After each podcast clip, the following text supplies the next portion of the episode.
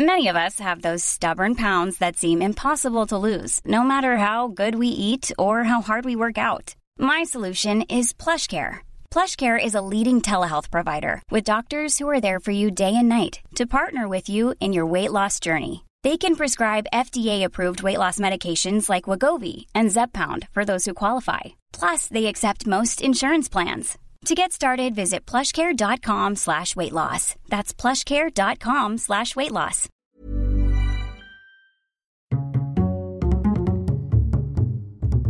Culture G, votre podcast quotidien. Scotch, Post-it, Kawe, Chamallow, Tupperware, Sopalin, Kleenex. Vous le saviez sûrement déjà, ces mots sont à l'origine des noms de marques. L'usage et le temps en ont fait des noms communs.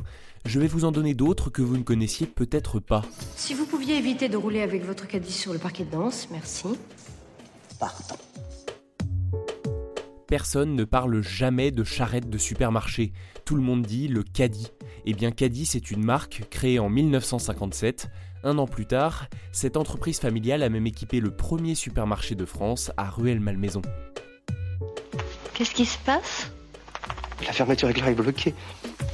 La fermeture éclair, qui devrait s'appeler la fermeture à glissière ou la tirette, est une marque déposée par Éclair Prestil Essen dès 1924. Nos petites zipettes ont gardé le nom de fermeture éclair, même si aujourd'hui la grande majorité viennent d'Asie. Les deux leaders du marché sont IKK et SBS, japonais contre chinois.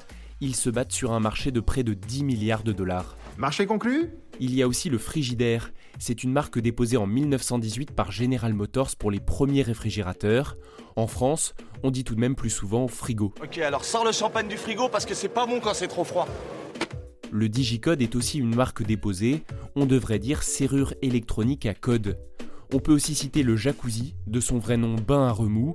Il a été inventé dans les années 60 par Candido Jacuzzi, un Italien qui dirigeait une fabrique d'hélices d'avion et de pompes hydrauliques et qui avait besoin d'un dispositif pour des soins d'hydrothérapie. Rien que ça.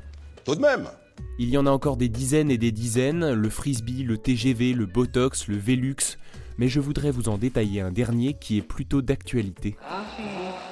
Un adolescent de 15 ans a été blessé à la mâchoire par un tir de flashball.